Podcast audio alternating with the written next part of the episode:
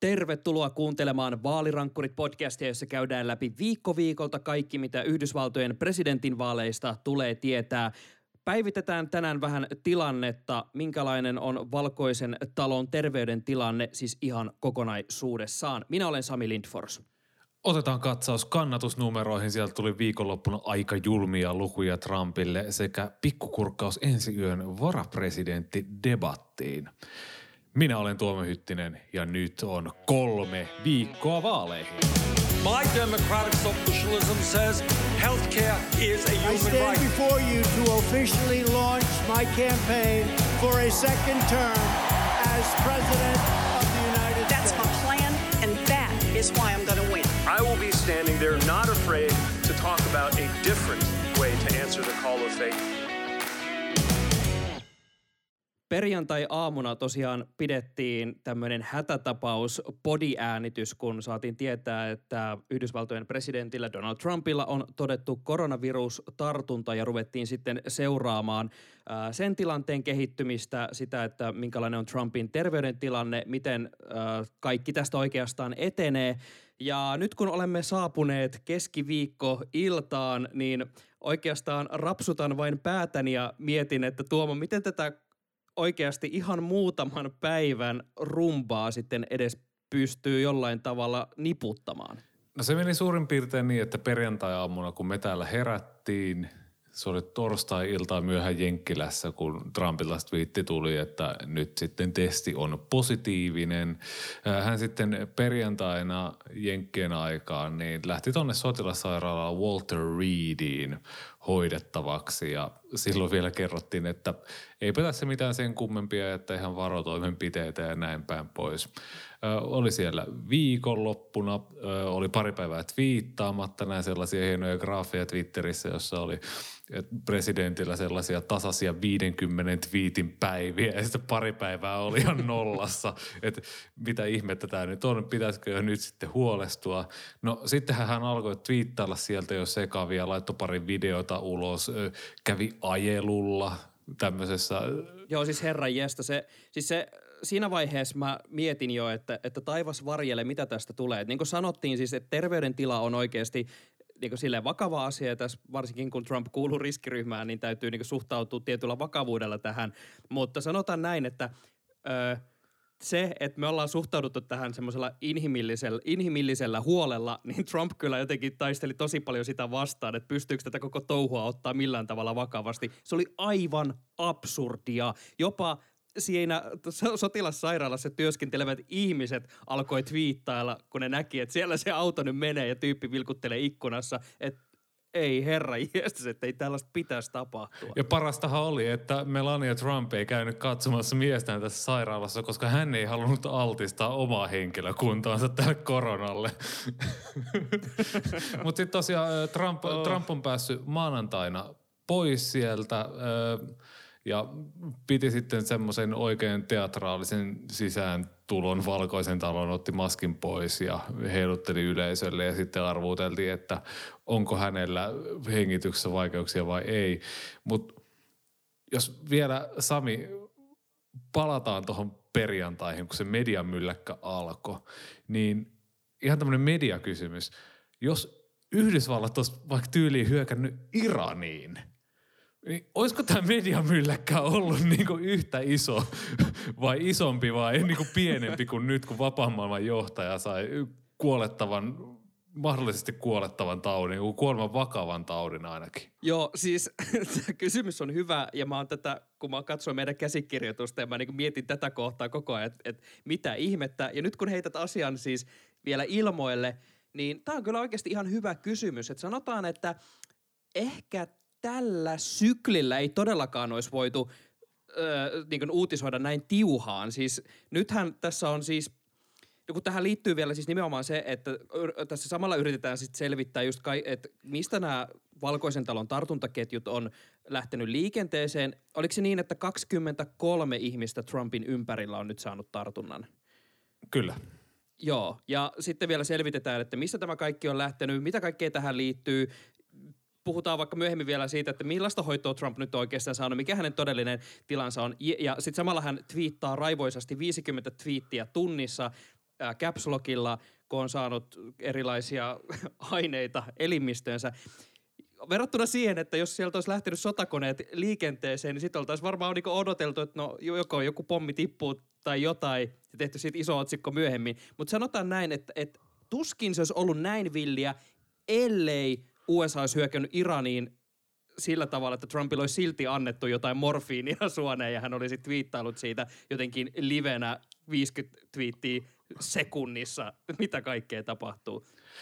Joo, ja sitten kaikki ne äh, Trumpia koskevat tarinat, mitkä jäi tämän koronan alle. Siis äh, New York Timesilta piti tulla niitä verojuttuja ihan kunnolla, mutta sille taisi käydä nyt vähän samalla tavalla kuin aikanaan sille Hesarin tiedustelu juttusarjalle, että toistaiseksi odotamme vielä lisäuutisia sieltä. Muistaa kukaan vielä, että viime viikolla breikattiin semmoinen uutinen, että Melania Trump vihaa joulua. Siis kaikki... Tämä on se, mikä pitää huomioida. Kaikki tämmöisiä pikkujuttuja, mitkä niinku tässä normipresidentin vaaleissa olisi niinku semmoisia oh, juttuja. Joo, ei siis nämä kaikki, kaikki muu jäi jalkoihin. Siis kukaan ei oikeasti muista enää yhtään, että kyllä jotain Trumpin verotietoihin liittyvää oli julkaistu, kun on kaikki, kaikki tämä, kaikki tämä. Ö, Tuomo, ihan pakko kysyä mielipide siihen, tota, kun tosiaan tuossa viitattiin äsken myös siihen Donald Trumpin ö, kuntoon, ja mekin ollaan tässä niin monesti painotettu sitä, että tämä asia täytyy ottaa vakavasti, koska tosiaan Trump kuuluu siihen riskiryhmään, mutta mä yritän muotoilla tätä kysymystä edes jotenkin poliittisesti korrektisti, mutta miten, miten tavallaan kun me yritetään ottaa tämä asia vakavasti, niin miten sä esimerkiksi sanoisit, että nämä tiedotustilaisuudet liittyen Donald Trumpin kuntoon, onko ne otettu vakavasti? On ja ei. Että tavallaan se, että äh, Yhdysvaltain presidentin henkilääkärit tai häntä hoitavat lääkärit yrittää pelata sen tilanteen paremmaksi kuin mitä se oikeastaan onkaan, niin se ei ole aivan täysin tavatonta. Me tiedetään Yhdysvaltojen presidentin historiasta, että esimerkiksi siellä on ö, suusyöpiä, aivohalvauksia, tällaiset pitkäaikaisia lääkityksiä. Franklin Roosevelt esimerkiksi hänen viimeisen presidenttivaalikampanjansa alussa häntä hoitanut lääkäri sanoi, että Roosevelt, jos hän nyt valitaan jatkokaudelle, niin hän ei fyysisesti selviä siitä. Ja alle vuosi tämän kirjoituksen jälkeen Roosevelt kuoli. Eli periaatteessa historiassa niin on paljonkin esimerkkejä siitä, että presidentin terveydentilaa peitellään. Mutta sitten taas tavallaan se, että ensin presidentti, presidenttiä hoitava lääkäri pitää tiedotustilaisuuden ja sen jälkeen hänen kansliapäällikkönsä pitää tämmöisen off the record tiedotustilaisuuden, joka meni kuitenkin joka tulee nauhalle. nauhalle. ja sanoo, että, ja sanoo, että oli muuten lähellä lähtö nytten kaverilla. Niin tota, se on tämmöistä aika niin kuin pienoiskoossa käy tämä koko Trumpin hallintokausi. Että julkisesti kerrotaan yhtä, sitten sisäisesti vuodetaan toista ja usein ne vuodot on uskottavampia kuin sitten mitä se virallinen totuus on. Joo, mua huvitti myös esimerkiksi, tota, olisiko ollut nyt tänä aamuna, mulla on jotenkin tämän mun vuorokausirytmin kanssa välillä vähän tekemistä, että missä vaiheessa tulee mikäkin uutinen, mutta tota, tuore, tuoreimmissa tiedoissa kuitenkin jossain vaiheessa oli, että tämä lääkäri oli kirjannut ylös, ettei presidentti itse raportoinut oireita. Ja sitten kun mä niinku luin, luin just tota kohtaa ja olin silleen, että herra jestas, että ei sun tehtävä lääkärinä ole nyt vaan kirjata siihen, että ää, jos Donald Trumpilla nyt olisi vaikka 39 astetta kuumetta tällä hetkellä ja hän sanoo, että no ei mulla mitään kuumetta, niin lääkärin pitäisi todeta, että hänellä on 39 astetta kuumetta eikä sitä, että mitä ää, hänelle sanotaan, että miltä tuntuu. Tämä on niin ollut mun mielestä just ihan jotenkin absurdia, että tässä tai okei, mitä me odotettiin? Siis Trumpin hallinto ei niin ehkä tälleen ö, ulostulolla ole niin muutenkaan ollut mikään semmoinen luotettavin mahdollinen taho tässä maailmassa, niin odotettiinko me sitten jotenkin, että tämä tilanne muuttuisi tämän myötä? Ehkä mä odotin vähän, mutta toisaalta ainakin on tiettyä johdonmukaisuutta. Mutta äh, pureudutaan vielä hetkeksi tuohon, äh, mitä me tiedetään äh, toistaiseksi siitä, että millaista hoitoa Trump on tosiaan noihin oireisiin saanut, kun Mark Meadows tosiaan vähän lipsautti, että aika paha kunto on kuitenkin ollut. Me tiedetään, että hän on saanut lisähappea ainakin kahdesti, mutta todennäköisesti useammin. Lääkärit on puhunut vain kahdesta tapauksesta. Sitten hän sanoi, että keuhkot on covid-potilaalle tyypilliset. Hän ei sanonut, että niin kuin hyvässä kunnossa tai moitteettomassa kunnossa tai ihan niin kuin repaleina Eli Aivan. todennäköisesti siellä jotain vaurioita on. Tiedetään, että Trump on ollut kipeä, ei muuten Mark Meadows, kansliapäällikkö, sanoisi mitä sellaisia, että nyt oli lähtö lähellä. Lääkityssä tiedetään, että siellä on annettu vähän tämmöistä kokeellista settiä. Suomalaiset lääkärit kommentoi Hesarille, että Suomessa ketään ei hoidettaisi tolleen, mutta todennäköisesti presidentin lääkärit kyllä tietää, mitä he tekevät. Eli, eli siellä on ukko pumpattu siis täyteen kaikkea mahdollista, mikä ei vaan häntä tapa. Ja se aikataulu, missä tässä nyt edetään, nyt on keskiviikko, niin suurin piirtein ensi maanantain tienoilla.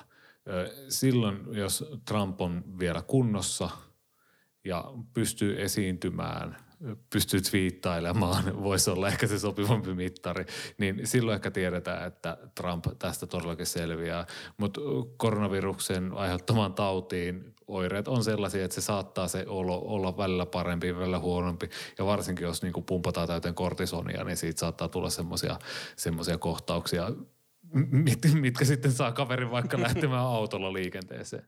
Autosta puheen ollen, niin se on aika villiä, kun lukee ihmisten omia kokemuksia, kun ovat äh, käyttäneet samankaltaista lääkitystä, mitä Trumpille on nyt annettu. Ja okei, siis nämä kaikkihan on just sellaista, että eihän näitä nyt kukaan ole missään varmentanut, mutta kun tosi monet kuvailee aina, että joo, että olin vaikka jossain Afrikassa ja sairastuin vakavasti, oli malariaan ja mitä kaikkea muuta, niin sitten kertovat, että olo oli sellainen, että olisin voinut, jos olisin saanut puhelimen käteen, niin olisin ostanut itselleni kolme Ferraria, että sitten tulee semmoinen niin todella semmoinen Kanye West-tason tason tota, hypermoodi päälle, niin tota, sanotaan näin, että sit siinä vaiheessa kun näin tämän Caps kirjoitetun Space Force Vote tweetin, niin oli silleen, että okei, että niin ainakin presidentti on, tota, voi, tällä hetkellä voi ilmeisesti ihan Lohikärme energia siis tuli, mutta Sami, miten sä luulet, että tämä vaikuttaa kampanjointiin, tämä Trumpin terveydentila?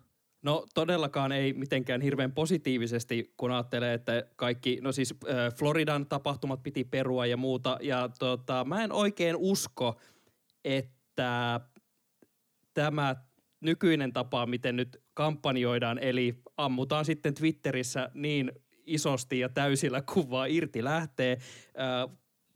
Tämä ei vaan niin näytä toimivan. Ja tota, tällä varmaan siis mennään aika pitkälti vaaleihin asti, ellei tuo tilanne nyt jotenkin ihan siis maagisesti, että par- parannu jotenkin ihan merkittävästi, että voidaan harkita sitten jotain rantautumista johonkin osavaltioon vielä ennen, ennen vaaleja. Mutta esimerkiksi miten sä Tuomo näet, että Trumphan on, to, aina kun vähän saa tota steroidia suoneen, niin tota, valmiina jo menossa 15 päivää väittelemään. Mitä sä uskot, että nähdäänkö me edes sitä väittelyä?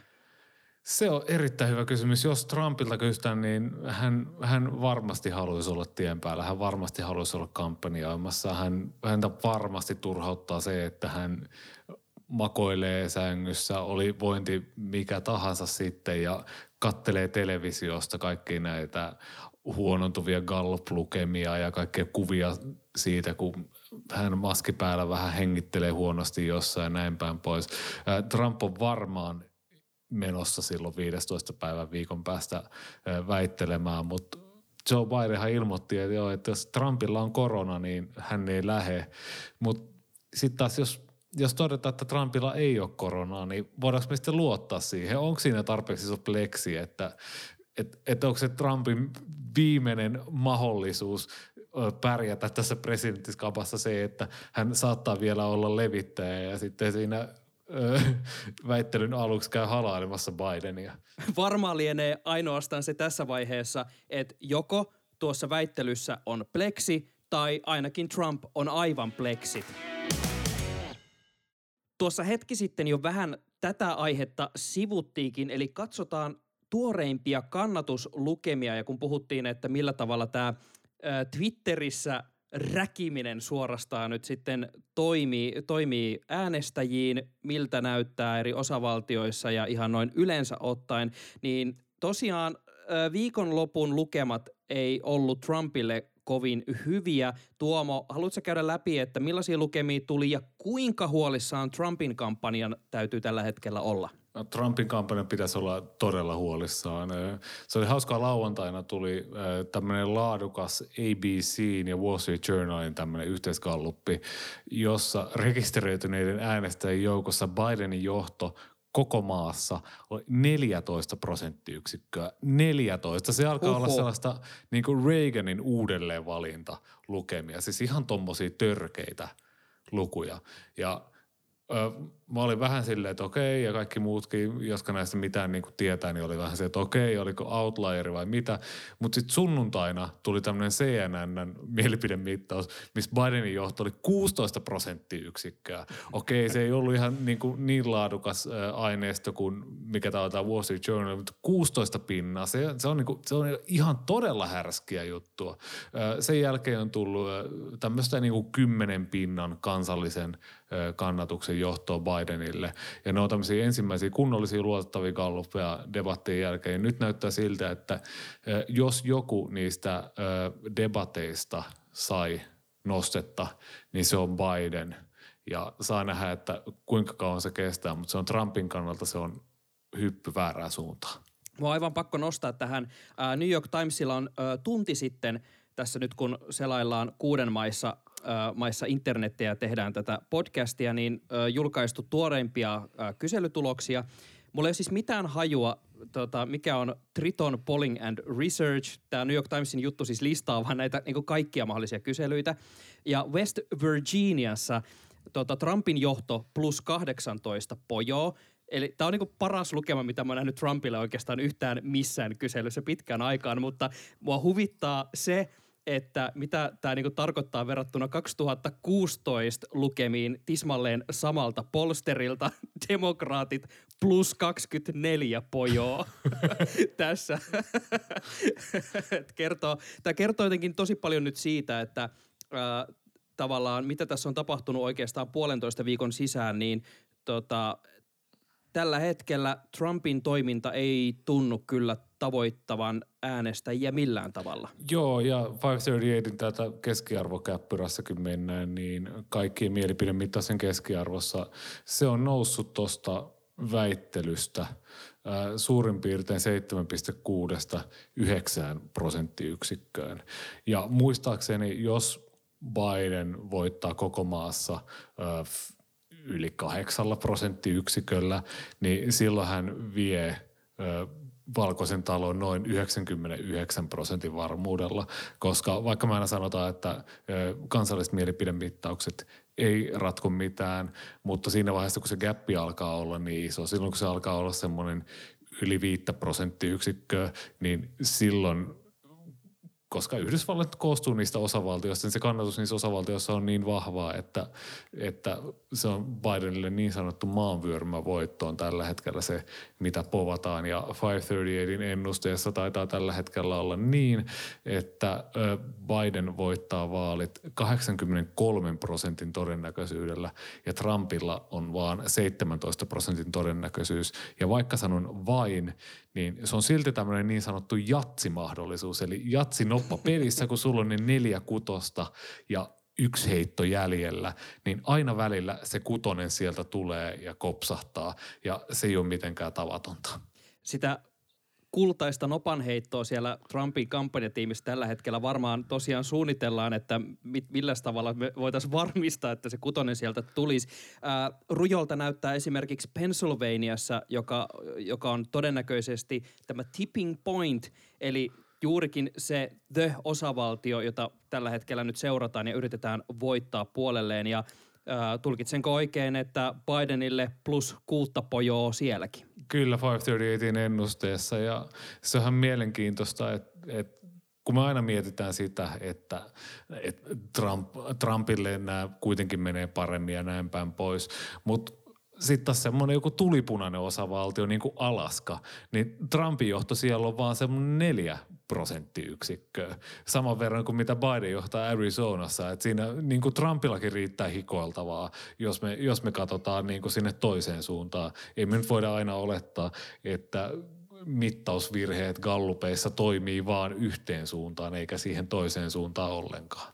Ja Trumpin kannalta näissä on huolestuttavaa näistä tausta-aineistossa, että sieltä rupeaa huomaa sitä, että ikääntyneiden joukossa alkaa kannatus rapautua. Säkin Sami kiinnitit tähän huomiota. Joo, siis äh, nyt en muista ulkoa mi- millä prosenttilukemilla tota, Trump vei tämän 2016, eli käytännössä ikääntyneet äänesti 2016 kuitenkin huomattavasti useammin äh, Donald Trumpia kuin Hillary Clintonia. Ja sitten tuossa viikonlopun aikana, kun alkoi tulla tota, äh, vastaavasta demografiasta kyselyitä, niin Bidenin johto yli 20 pojoa. Ja siinä vaiheessa alkoi tota, New York Timesin tilastonepparoitsija Nate Cohnkin olla vähän silleen, että jasso, että nyt varmaan se tota, jatsipeli alkaa mennä niinku entistäkin kimurammaksi. Seniorit kato tietää, että mitä nappeja sille Trumpille on syötetty. Ensi aamuyöstä taas sitten jännitetään, saadaanko aikaiseksi jonkin asteista äh, lokaa tuulettimeen vai minkälainen väittely sieltä tulee taivas varjele. Eli varapresidenttiehdokkaat Kamala Harris ja varapresidentti Mike Pence siellä sitten ottavat vähän mittaa toisistaan ja väittelevät. Tuomo, minkälaiset odotukset sulla on varapresidenttiehdokkaiden väittelyltä? Mä odotan ainakin todella paljon tyylisempää kuin mitä se oli se viime viikon väittely. Siinä on yksi senaattori ja eli Kamala Harris, ja sitten siinä on toinen entinen senaattori, nykyinen varapresidentti Mike Pence, jota mä ehkä luonnehtisin karismaltaan semmoiseksi köyhän miehen Joe Bideniksi. Eli kun Bidenilla on sen tänne aviatorit ja semmoinen kansanmiehen semmoinen maine, niin Mike Pence on, en mä oikein tiedä, jos hänet laittaa jonnekin semmoista harmaiden senaattorisetien joukko, niin eihän sieltä oikein mitenkään niin kuin erotu voisin siteerata Harry Potteria, että hänellä on charismatic range of a teaspoon. Mutta siis se, se, se, mikä tavallaan sisällöllisesti taas, jos yritetään niin kuin päästä näistä plekseistä eteenpäin ja puhutaan tietysti myös niistä, mutta äh, Kamala Harrisilla ei varmaan ole mitään muuta kuin hävittävää tässä. Et, et hänen pitää toteuttaa sitä strategiaa, mitä Joe Biden on tehnyt koko kesän. Eli Eli mennä siihen henkiseen bunkkeriin, olla sanomatta oikein yhtään mitään, olla antamatta ö, Trumpin kampanjalle varsinkaan mitään, mutta sitten olla myös suututtamatta sitä demokraattisiivestä vasenta laitaa. Ja onhan tämä siis mielenkiintoista nähdä, että miten, miten Harris ja Pence puhuu ja niin kuin, miten he tos, niin kuin pärjää toisiaan vastaan. He ovat kuitenkin semmoisia tyyppejä, että jos, jos noista kavereista – Trumpin ja Bidenin välillä, jos niissä jompikumpi kupsahtaa, niin sitten nämä tyypit on tulossa sinne valkoiseen taloon heidän tilalle. Että on tässä on niin kuin sisällöllisesti tosi paljon mielenkiintoista, mutta mitään semmoista draamaa mä en kyllä mitenkään odota. Joo, mä mietin sitä, että uskot sä, että kun tosiaan viime viikolla niin asiakysymyksiin ei juurikaan päästy, niin onko tämä nyt ikään kuin se väittely, missä me voidaan ehkä niinku pikkasen saada vihiä siitä, että mitkä on niitä semmoisia niinku todellisia kärkilinjauksia kummallakin presidenttikampanjalla? No kyllä, kyllä mä luulen, että, että nämä henkilöt ainakin kunnioittaa tätä debattimuotoa ja ehkä he kunnioittavat jopa toisiaan, toisin kuin sitten Donald Trumpilla ei ole minkäänlaista kunnioitusta Bidenia kohtaan, eikä Bideninkaan mielipide Trumpista ole mikään häävi, niin kuin viimeksi kuultiin.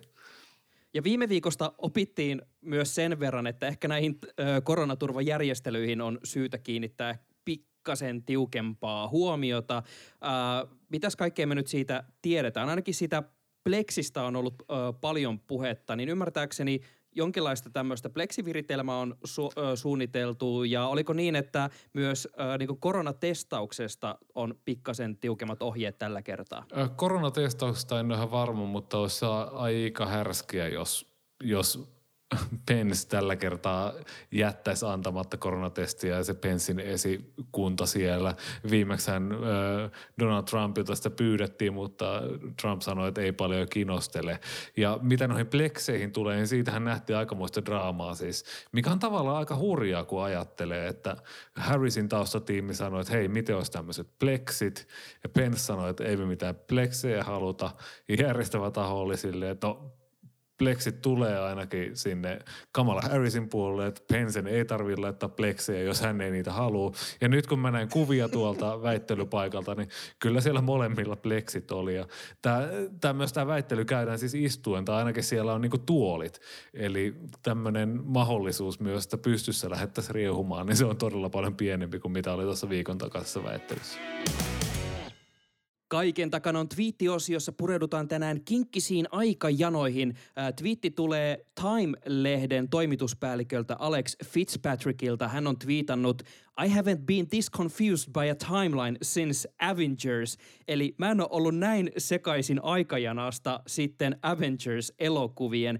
Tuoma, mun täytyy tehdä tähän väliin tunnustus, että ää, nyt kun on Disney Plus voimassa, ja mä oon nähnyt siis ainoastaan Iron Manit ainakin ykkösen ja kakkosen, en muista onko nähnyt kolmatta, ehkä olen, mutta mä oon ottanut nyt tavoitteekseni, että mä katson ainakin jon, jollain tavalla semmoisen koherentin kokonaisuuden tästä Marvelin Cinematic Universeista, kumman mä saan haltuun ensin?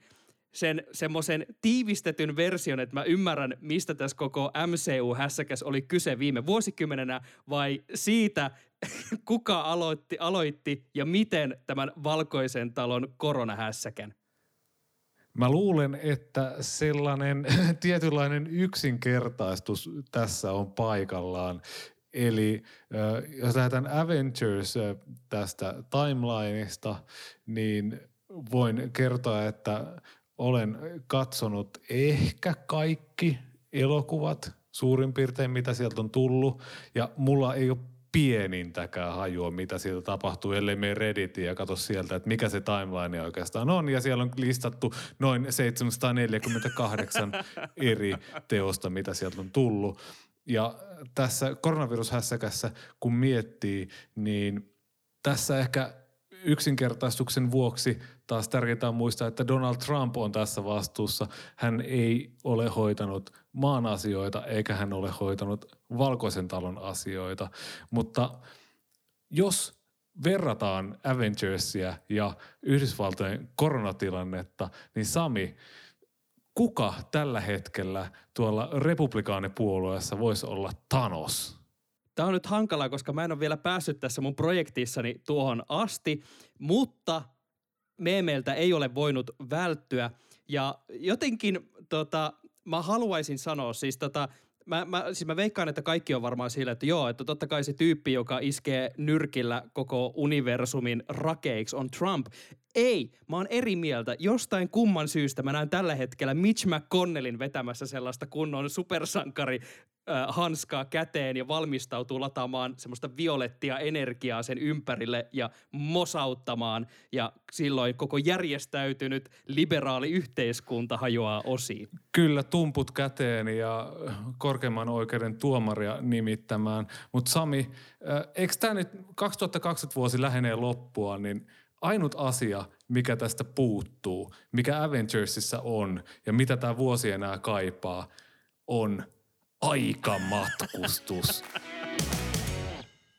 Kiitos, että kuuntelet Vaalirankkurit podcastia ja iso kiitos kaikille, jotka muistaa aina Twitterissä täkätä meidät at Tuomahytti, at Sami Lindfors, at Vaalirankkurit, kun tulee hyviä huomioita Yhdysvaltojen presidentin vaaleista, ihan kongressivaaleista tai yleensäkin vaan poliittisesta tilanteesta. Teidän kanssa on ilo käydä keskustelua tilanteesta ja varsinkin nyt, kun jännitys tiivistyy, eli uh, keep it coming ja käydään keskustelua. Kuuntelit tätä sitten menneisyydestä, markkaajasta tai tulevaisuudesta, kun Alex Jones on Yhdysvaltain presidentti. Kiitämme siitä, että olet uhrannut korviamme ja kuunnellut meitä. Vaalirankkurit palaa ensi viikolla, ellei joku jouduttaa sairaalaan ennen sitä. Boy, boy.